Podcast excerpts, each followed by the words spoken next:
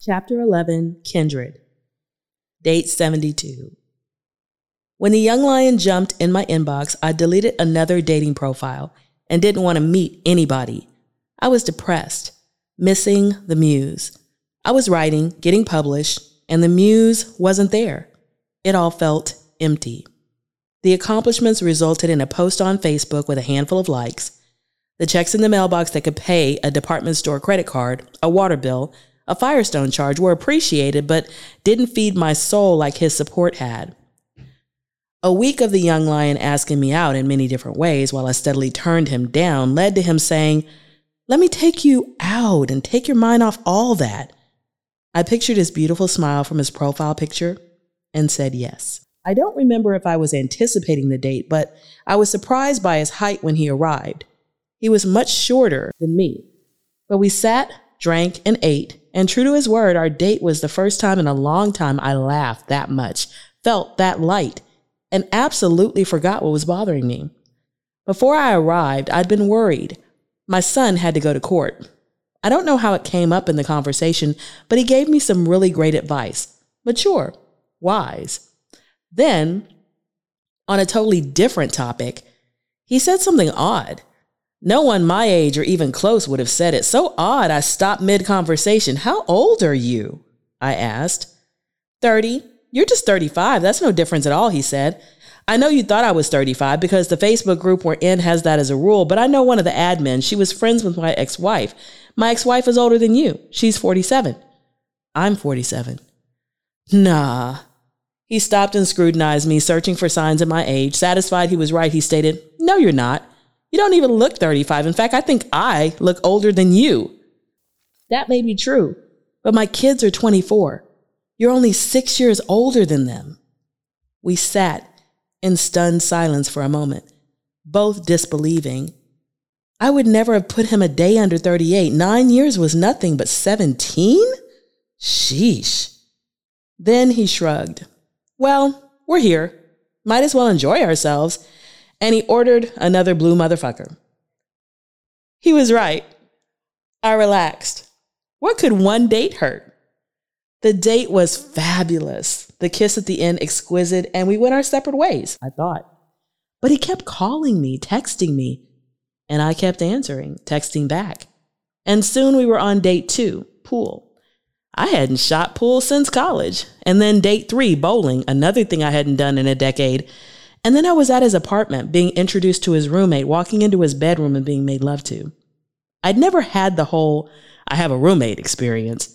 I was too busy being virginal in college to do that. And then I was married, and then I was 40, and I'd never dated a 40 year old man with a roommate. The young lion wanted me permanently. Months flew by, the holidays loomed, and all I could hear was my brother in law's quip to my sister Two boyfriends in four years. Part of the fun of the holidays is seeing who your sister's gonna bring and what that guy can cook. I'd laughed. It had stung. My sister had been married 20 years by then. I'd been married 17 if you count both marriages. She was still married. I was divorced. But I was forgiven because my boyfriends could cook and were handy. The Muse had built me a desk custom made. Harley had built a fence, and now the young lion could both cook. He was opening his own food truck, in fact, and had finally rewired the ceiling light in my living room that had never worked since I'd bought the house. He fit the pattern. Only problem, he was 30. He didn't look it, but he was. And every now and then it crept up. Fights he was having with his parents, the kind that had long been solved by 33, 35, or 40 his music, his interests, the kind of sordid desire he sometimes had to have his own kid, and his utter unsuitability as a father figure for my kids. Try as I might, that was one desire I couldn't shake. I missed having a family, a real nuclear family. 12 years with Drew, including our pre marriage relationship, and six plus months with Harley, it was something I ached for, especially on the days nights when my kids seemed lost and my female brain, words, motherly instincts just couldn't pierce the darkness. I cared about the young lion, but I couldn't commit to him. We went our separate ways, but stayed Facebook friends, just like I had with Harley.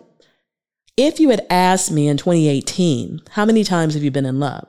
My answer would have been five my first and second husbands, the Muse, Harley, and the young lion. Six. Five times in my life, I looked at a man and said, He is enough. It didn't matter how tall he was, how dark, light, fat, thin. It didn't matter how much he made or what he did for a living. I looked at him and wanted to spend every free moment with him, to build him, to know him, to just breathe him. Nothing was the same. Everything felt new. We could lie on the bare floor and stare at the ceiling and talk the whole night through. We didn't notice what we didn't have, only what we did. And life was magical. I was alive. Life felt vivid. And I miss it so much. My spirit grapples with the empty space left behind, the void like a sucking mouth, a grand canyon, a valley of death. My heart and mind whirl in circles, searching. My imagination remembers, but cannot visualize another incarnation. My body aches, throbs, trembles, unsatisfied. Ambition, success, accomplishments, money, possessions, accolades, all are futile. Piled sky high, they whimper at the knees of love. Six is a number of man, the man, the last, the final, the one to love till my life ends. I wait for six. I wait and I exist. The young lion reached out to me this year, 2021. Our connection on the phone was almost like no time had passed at all, but when I saw him this year, time hadn't been kind to him. The saying you never step into the same river twice applied. His eyes looked yellow and jaundiced. He'd lost too much weight and looked frail. His hands shook from what looked like alcohol withdrawal. If you asked me why men came into my life, I'd have an answer for almost every guy. For the young lion, my only answer is we were kindred spirits. Lesson 11 Some connections are inexplicable.